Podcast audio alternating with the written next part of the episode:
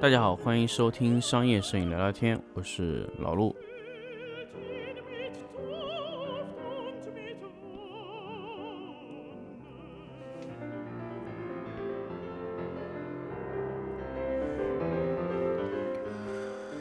欢迎大家收听商业摄影聊聊天的常规节目。我们这期呢，想跟大家聊一个话题，因为最近才发现的，哎，土炮值不值得买？呃，最近做了好几期值不值得买的节目啊，那突然也特别想跟大家聊一下关于值不值得买这个事情。最近这个有一个朋友也是在这个我们的商业摄影聊聊天的微信群里面啊，他们发了一个。B 站的 UP 主，那在这里呢，其实我给大家推荐一下 B 站，因为老陆也经常去用 B 站。B 站是一个很有趣的平台，你不能说在 B 站上可以学到什么，但是 B 站上一定会让你觉得很有趣，或者说可以打开你的一些眼界。我觉得 B 站是可以做到的。那么我们来说一下这个，我今天看到的一个 B 站什么呢？就是有一个有个 UP 主啊，他直接就造了一个这个一个一个类似于这个 F 一幺五零，或者说类似于一个分体式的 LED 的一个一百五十瓦的灯头，它把它分体造出来了，通过一个分体的一个接线头加上一个分体的头啊，这种分体式的 LED 的灯，它造出来一百五十瓦，卖八百块钱，确实真的非常非常便宜。那么。可不可以买呢？其实我我我想说的，就是如果这个 UP 主在第一波发售的东西都是可以买的，为什么呢？因为他在第一批发布的时候，它是和它的试产机是一模一样的配料，所以它的零件都是在同一个批次上的，所以可以说呢，就是说当时它测出来是什么东西就是什么东西。但是在第二波、第三波、第四波补货的时候，这个可能就不好说了。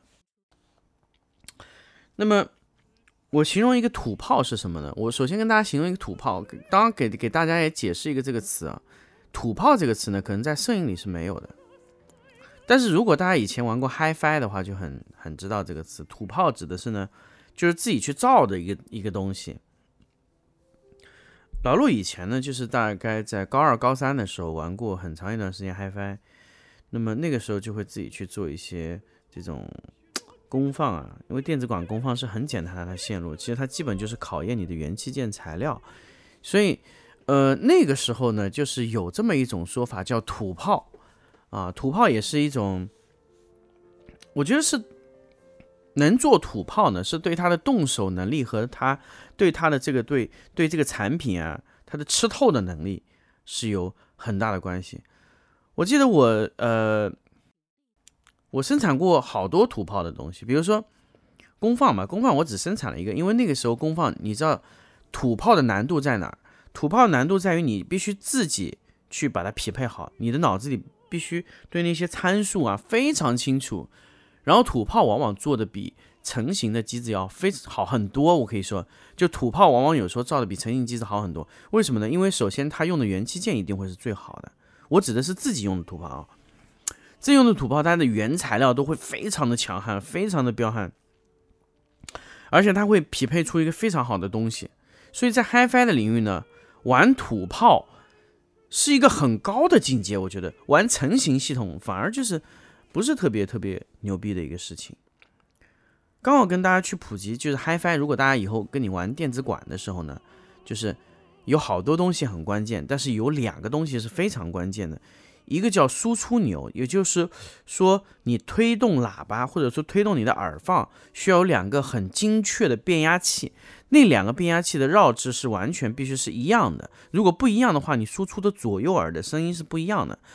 而且，你这个输出钮上面的，嗯，材料去绕制的材料要是非常好。我们那个时候尝试是使用的日本的一个，呃，一个精工起爆线。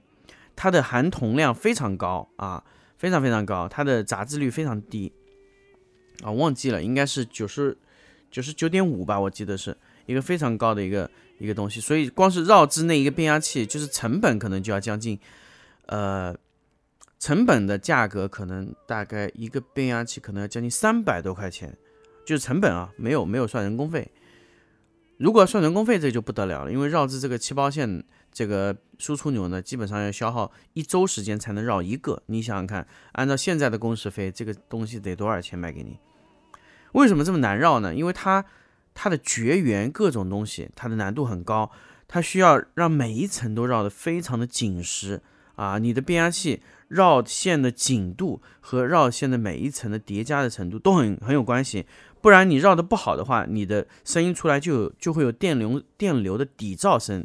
好的起包线输出牛，如果说你的喇叭把音量开的最响，没有信号源的情况下，耳机里是干净的。啊，我一定要跟大家说，只有好的输出牛才可以达到这个效果。我们一般现在用的电呃播放器啊，我们不放音乐，我们音乐停止播放的情况下，我们把音量开到最大。耳机里一定是有声音的，但是好的就会没有。所以大家如果以后真的可能会去去去去接触 HiFi 的时候，你就可以试啊，就不通电的时候，把电子管开到最大音量，它的底噪如果说是零，那电子管就做的隔音非常好啊。那么这个呢，就说明它的工艺非常好，绝对是一个老师傅开的东西啊。那么当然，我们再拉回来说这个事情。那么后来呢，就是我们。说过 HiFi 这个事情，后来我做了一套斯坦尼康，我相信以前了解我的人可能知道。那么那个时候为什么会做斯坦尼康呢？其实我对斯坦尼康其实在一开始是完全呃无知的状态，我我不不知道什么是斯坦尼康，而且那个时候是一种呃可以说是一种懵懵懂懂的吧。那个时候刚刚有一个叫万德兰的公司生产了一根平衡杆，那根平衡杆是我记得是两千多块钱，然后呢。我们使用平衡杆的时候，发现特别特别重，就是十分钟你就不能再使用了，因为你手完全撑不住。那这个怎么办呢？查阅资料，发现斯坦尼康，我们只是买了它其中的一部分产品。正常斯坦尼康它下面有，呃，比如说显示器啊，啊，什么跟焦啊，一系列的东西，它是一完整的。那么这个东西就更加拿不动了，怎么办呢？人家有背心，所以我就去生产背心了。生产背心的时候呢，我们一开始考虑了非常非常多的方案，然后我们因为我们成型的方案呢没有，我们看他们去生产也很困难。比如说我要去买一套回来做，那我就没有意义。我一开始只是想便宜的去弄一套给自己玩，当时就是这样的心态。然后呢，觉得哎这个东西不错，然后呢我们就查哎有没有斯坦尼康资料。不容易，我们查到了一一九八五年有一份斯坦尼康公开的专利信息，它非常长，它有很长的一份这个制造方案，就跟现在你们买的公模是一样的。我来说一下这个，呃，这个原理啊，就是它有一整套的图纸方案，那我们拿来就是按照它里面的东西去做，它总共要用到多少个轴承呢？如果我没记错的话，应该是呃三十多个轴承。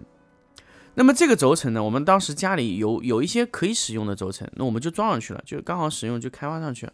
然后我们当时轴承呢和那个钢管，钢管之间就是它的手臂啊，手臂他们做的非常漂亮，他们是用这种呃冷冲压的冲压机把这个。扎板做出来，它非常非常漂亮，它是整个手是包在里面的，所以它是有一定的机械结构。大家知道，其实我是学机械出身的，所以我看到它东西就知道，它是先是剪板，然后再冲压啊，然后做出来的东西，然后再去把它固定，非常好。但是我当时没有，那怎么办呢？首先我们要确定我们的结构。我们看了它的结构以后呢，我发现其实一九八五年的设计有一点落伍。那么我们就是用了新的方案，比如说它的背心，我们是重新设计的；手臂呢，我们是用成型钢，因为成型钢是最容易的。那么这种装配以后呢，就是把一些轴承装上去以后，整个使用起来效果，哎，说句实话还不错。我我我，当我们把那两个手装完以后，效果还是不错。它中间是弹簧，这个弹簧我们接下来再来说。那么。后来呢，我去做背心的时候，一开始我们选择材料，一开始我选择想，哎，用不锈钢行不行？但是不锈钢上去以后，我们只要让它承重以后，不锈钢马上就变形了，不行。然后我们就换材料，换一种钢板，钢板要割。我们买了一个，我记得应该是碳四五吧，四五的碳钢啊。买来以后割，哇，这个割的难度非常高，就像剪纸板一样，一块一块割下来。那个工时啊，现在看来是非常值钱的，但那个时候呢，真的是无聊，人家觉得，哎，又。你知道人有时候就是时间不值钱的时候，那你干这个活你就觉得非常有趣。所以就因为那个时候呢，我和我爸两个人做的时候呢，就是确实很有趣，就觉得我们如果干一个呢，就觉得好像挺浪费的，所以我们一次性就干了三个，就是一次性生产了三个，好像成功。因为我们买钢管的时候呢，我们如果只是买这一点点材料，人家都不愿意卖给你。然后我们就一次性干了很多，就干了三套，我记得是非常清楚的。然后呢，还有一套呢是纯不锈钢的，那一套呢是我们用一些呃当时就在的一些材料就做的。那总共其实是四套。那么三套呢，我们全部采用碳钢做，碳钢做完以后呢，用黑色油漆喷涂以后，其实效果还可以。那我后面都销售掉了这些、这些、这些、这些斯坦尼康的背心。那么我们选择它的背心的时候，试用了非常多方。一开始我们说想用普通的棉布，后来发现不行，因为棉布啊它不吃力，很容易断裂。到断裂以后呢，它里面的那个填充物就很容易出来。然后呢，我们就选用了非常多的，然后就选择了最后用牛仔布。牛仔布呢，相对。来说啊，纯黑色，第一个它吃汗以后呢，它比较吸汗，贴身以后它不难受，然后呢，你承受比较大的力的时候啊，牛仔布也不易不容易撕断，不容易撕裂。那么我们后来选择这个。那么问题来了，如果你只是用布的话，里面没有填充物，是会有很很大的问题。所以我们就去粘找填充物，填充物最后找了半天呢，好像找了一种 PP 棉，因为我现在搞不清楚是什么材料。我们是在一一些破破的零碎材料上找到的，然后把它填充起来，最后做出来那一套。当时我做做出来用上去的感觉就觉得非常好，因为我当时材料费总共花了四五百块钱嘛，就一套大概花了四五百块钱材料费，然后就让第一套斯坦尼康背心成型了。而且靠那个东西啊，我还做了好多工作，好多这个拍摄任务都做了。所以其实这套自制的背心其实带了我带给我很多的很多的一个。一个收入，后来呢，就是有几个用户啊说能不能卖给他们几套，然后我我就陆陆续续把其他几套也都卖掉了，最后就留下了自己一套纯不锈钢的版本。那么当然背心是还是一样的。那我们最后生产那套呢，就是我们还调整过非常多的方案。我们来说弹簧这个事情，刚刚就漏过了。斯坦尼康这个弹簧啊，它这个弹簧的承重是要和你的呃你的配重是要完全一样。我我如果大家如果使用这个斯坦尼康就时候，比如说你承重是十二公斤或者五公斤，那么你五公斤承受的弹簧就应该是五公斤的承重。那么如果你是三公斤的弹簧呢？如果你的承重三公斤呢，弹簧的回弹力回给到这个，回给到这个，呃，这个叫什么？就是你的呃手持杆的时候就会很大力，就是你走路的时候，你腰部的力量会给它回弹，所以你的。如果你的弹簧的力给的太大的时候，就是你的承重就会让整整个叫什么？整个你的这个，呃，你的斯坦尼康会上下移动。所以我们一般是怎么样的？比如说它承重是五公斤，那我们会做到大概六公斤的左右，还有一公斤的力呢，我会给到手。为什么？手往下压，它就可以保证了。所以一般来说呢，斯坦尼康你使用的时候，那根钢。呃，把手位置可以适当的往下下压力有一点点，刚好下压力呢，通过手的这个可控性呢，把它的缓冲力这个差值可以补上去。但是正常这样的方案呢，就会出现一个问题，就是你没有办法精确的去控制这根弹簧的压力。最后我们发现呢，其实新的斯坦尼康呢，它是有一个旋钮可以调节的，就是通过这个叫什么，呃，就是和杠杆的原理一样，就是。把力臂拉长或者减短的方式来控制这根弹簧的回弹力，然后我们就生产了一个模块。那个东西真的非常麻烦，我们那个东西完全是，呃，手做的。因为我们那个时候呢，就这个东西啊，就一两个，根本加工中心不会给你生产的。然后我们自己也没有这种车床或者机床这种去做，所以我们完全手搓了一个东西，让它这个滑块可以上下移动。大概它的力臂可以可以调整大概在五到六个厘米啊。那这个就解决了，大概我们我们后面测试了一下，可能就如果有这个东西呢，你的弹簧可以在三公斤左右的距离之间内调整你的力臂，这个效效效果还是非常好的。然后后来呢，就是，嗯，后来就非常多了。后来他们，呃，我发现后来他们连弹簧都没有露在外面，像这个斯坦尼康啊，它的弹簧直接安装到了力臂里面，整个是使用滑轮结构啊，那个滑轮结构到现在为止是有专利的，但是我们从专利的。呃，反正我们从拆解上面看到，就是它的滑轮结构其实不难，是好做的。但是滑轮结构它可以把力臂，就是它那根力臂的延长，就是三到五厘米，可以扩到十几厘米，因为它可以通过这个滑轮缩紧那根钢缆，可以直接控制这根弹簧压缩在哪个位置。这个效果真的非常好，可以控制大概六公斤左右，六公斤的浮动啊，非常好。我我觉得，我觉得它这个设计是很好的。但是后来呢，由于我们后来也没有再继续生产这个东西了，所以我们也就没有考虑这个了。当然，这个确实是一个比较好的解决方案方案啊，就是钢钢缆加双弹簧的结构，是双斯坦尼康的这个双臂效果是最好的。大家看到，其实斯坦尼康的双臂到现在为止都一直还在生产的。我知道他们现在这个，因为斯坦尼康的其实它的制造原理其实蛮简单，如果你真的要去生产的话，只是一个测试的过程。现在这个背心其实用在一些你们现在用的三轴稳定陀螺陀螺仪这种东西上面都是可以用的，三轴稳定器啊这种都是可以继续使用的，只要用方方管、用背后背式的钓竿或者说用双臂都是可以使用的啊。那那个时候呢，斯坦尼康由于它这个东西的，呃，它是靠被动式平衡，那么陀螺仪这种控制呢，三轴稳定器呢是靠陀螺仪的主动平衡，也就是说自动测定这个东西来去做的。那么当然，这个我跟当然跟大家说这么长时间了，其实就是说土炮这个事儿啊，其实我们都干过。但是现在呢，我还是建议什么呢？就土炮这个事情啊，呃，在初期的时候确实可以买，但是土炮生产到后面呢，我们自己也知道，因为我们生产过土炮很长时间。土炮是没有办法量产的，因为所有的土炮你不会考虑到量产这个维度的。也就是说，你开发这个产品啊，从起来的那一瞬间，你就没有考虑到可以量产。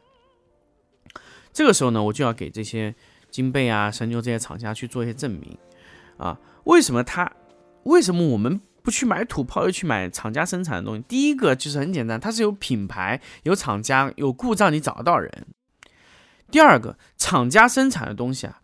它是经过大量的测试才确定用这个的，所以其实制造成本是在整个卖给你的成本里面，其实很小的一个环节。大量的成本在什么？开发、研发、科研。他在去测试这个东西的时候，他要报废掉多少灯，报废掉多少产品啊？这都是他的一系列成本。如果一个做土炮的，他把这一系列成本都加进去，包括他售后成本，那你觉得他要增加多少成本？很多的，这个往往比它本身制造价格是要高很多。还有一个问题就是说，比如说你要问他定制一百个、一千个，他发过来产品可不可以像厂家一样非常稳定？我可以说是不稳定。为什么呢？因为我们知道做土炮的，他在采购零件上是没有优势的，他必须排在最后采购，他采购到零件几乎都是末尾端的。因为他没有资格在第一位去挑选这些零材料、零配件材料，这个我在之前跟大家说过，就是这些零配件都是要到最尾部的时候他们才能买得到，因为他们采购的渠道和我们去采购渠道几乎也差不多，就是淘宝上啊，或者说找一些工厂啊买一些他们零废料啊，或者说去买一些，因为他不敢买很多。我我我很明确的，什么叫多？就比如说你买灯管，你买零配件一万个起买，这种才叫多，五千个起买。这种才叫多，你过去说我买五百个，人家都不睬你，五百个不想做，真的。如果你们真的去过电子市场去买过零配件，你们就很清楚的。我们之前我记得去买，我我做做维修一些大型电箱的时候买那个，我记得叫车轮管，我说我买三百个，我觉得很多，我觉得买三百个是非常多的啊，因为我其实只用到一百五十多个，那我买三个买一倍嘛，人家不卖给我，他说你这个东西太少了，不卖。因为这个车轮管我是直接跟厂家订的嘛，因为他这个车轮管，因为我当时修一批，呃，史特朗的电箱的时候，他一些车轮管是进口的，是是是，好像是一个什么牌子我忘记了。那个车轮管呢，就是他不卖给我，那怎么办呢？就是放大了，三百个买五百个嘛，对不对？买五百个人家说啊，那你勉勉强强到我这，而且价格没有优势哦，他不能给你选，大家明白我意思吗？你你管子拿回去你是不能选的。所以你测试也没有工具，我到家里没法测试，怎么是？所以我我我车轮管怎怎么测试呢？就只能上机测，就直接焊上去看情况好不好，然后再检测一下电压行不行。但是它的耐久度测试是没有的，没有耐久度测试。但是我要跟大家说，如果是工厂买来这些管子，全部有一系列测试方案的。比如说，比如说它灯管过来以后，闪光管过来，我想问大家，你闪光管你怎么测试？上机测吗？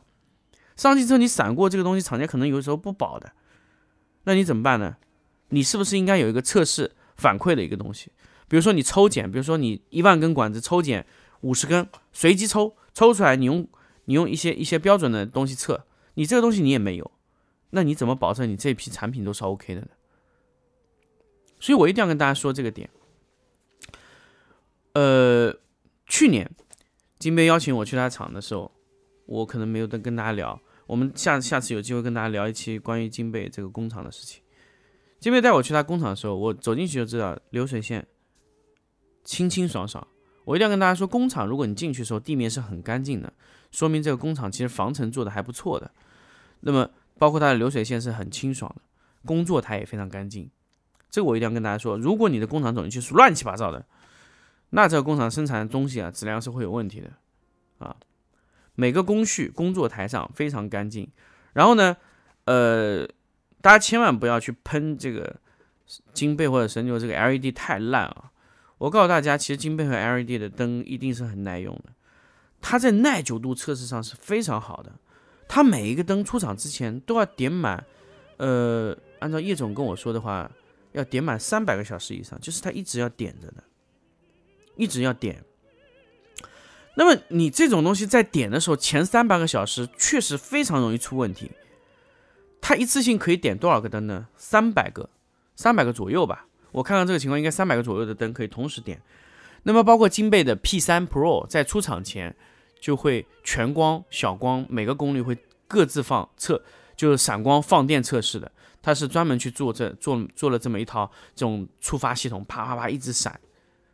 这它一直都是做这种测试的，如果不做测试的话，这种灯出厂就会有问题。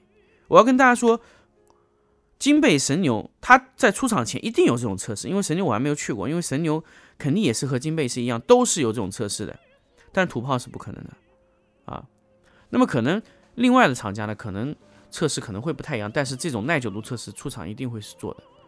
所以大家发现没有，金贝和神牛出就是这个灯发到你家里的时候，就打开以后有问题的情况非常少，因为它已经把这个前面这个出厂一些就是在出厂马上就会出现问题的东西，在工厂就已经从预测预检测状态就已经解决了。所以其实说难听点，有时候有时候我们我们有时候买灯啊，就是在呃店里还要测试一下。那我现在跟大家说，你根本不用测，因为工厂已经给你测了很凶残。所以你买回家故障的可能性是很低的，甚至你在用一个月故障的可能性都不大啊。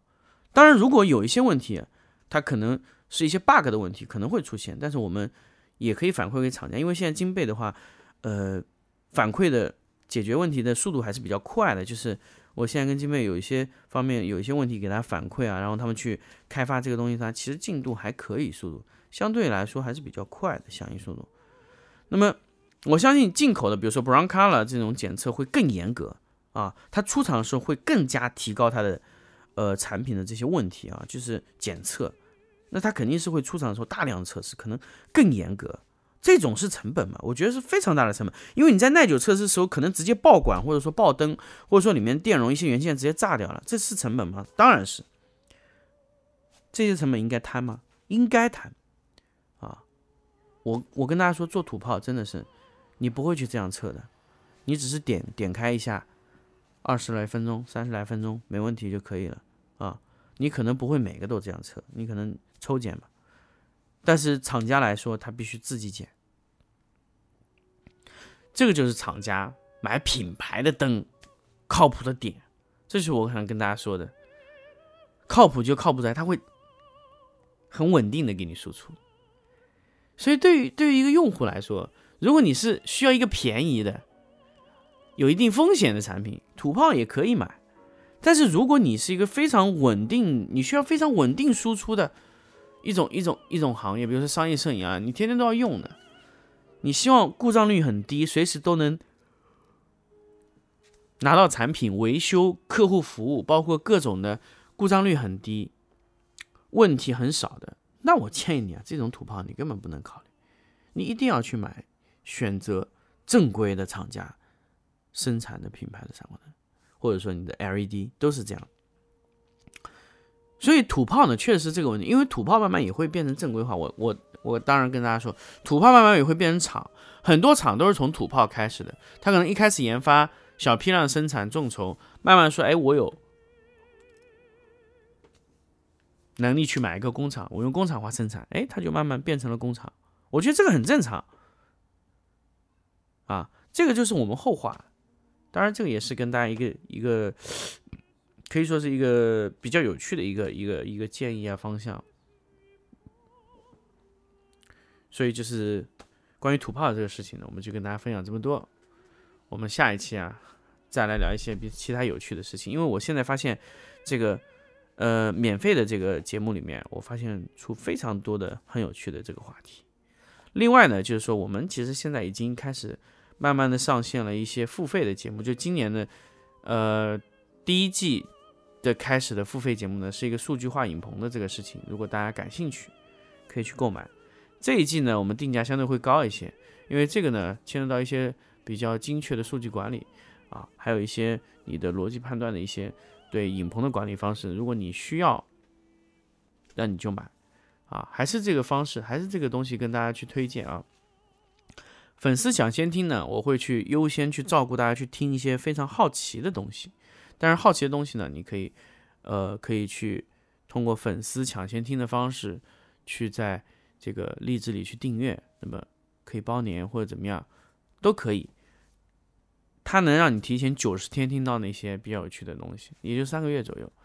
那么付费节目呢，我会跟大家讲一些是直接能影响到你一些工作状态的，直接能让你觉得这个东西有意思的东西啊。那么免费节目呢，就是我会给大家去去去做各种我觉得比较有意思的话题，比如说采访啊，各种之类的话题，都会通过这个。免费节目的形式放送给大家。免费节目节目呢，我们在今年会是这样推出：三天一更新啊，就是每每隔三天我们会有一期新的节目，就是在晚上八点的时候更新。那么粉丝抢先听呢，都是在每周三更新，也是晚上八点钟。那么付费节目呢，我们是不定期推出，我们有可能推出的时候是直接是一整套完整的。也有可能是陆陆续续的以这个日更或者说是周更、月更的形式去，我们把这个节目更新出来。付费节目呢，其实有一期节目大家催了我很久了，就是说，呃，关于这个影视光线创作这个、这个、这个解读怎么突然停掉了？有非常多的这个听众在问我这个事情。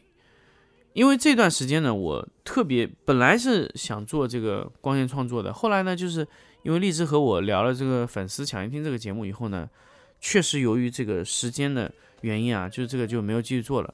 然后今年呢，就是因为我自己在做数据化影棚的这个事情，所以刚好我回起来想把这个数据化影棚啊做成付费节目给大家听。最后一块呢，就是说。影视光线创作这个节目啊，还更不更新？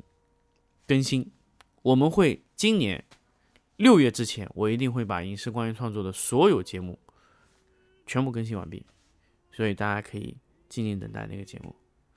好，关于这期我们就说到这里，我们下期再见。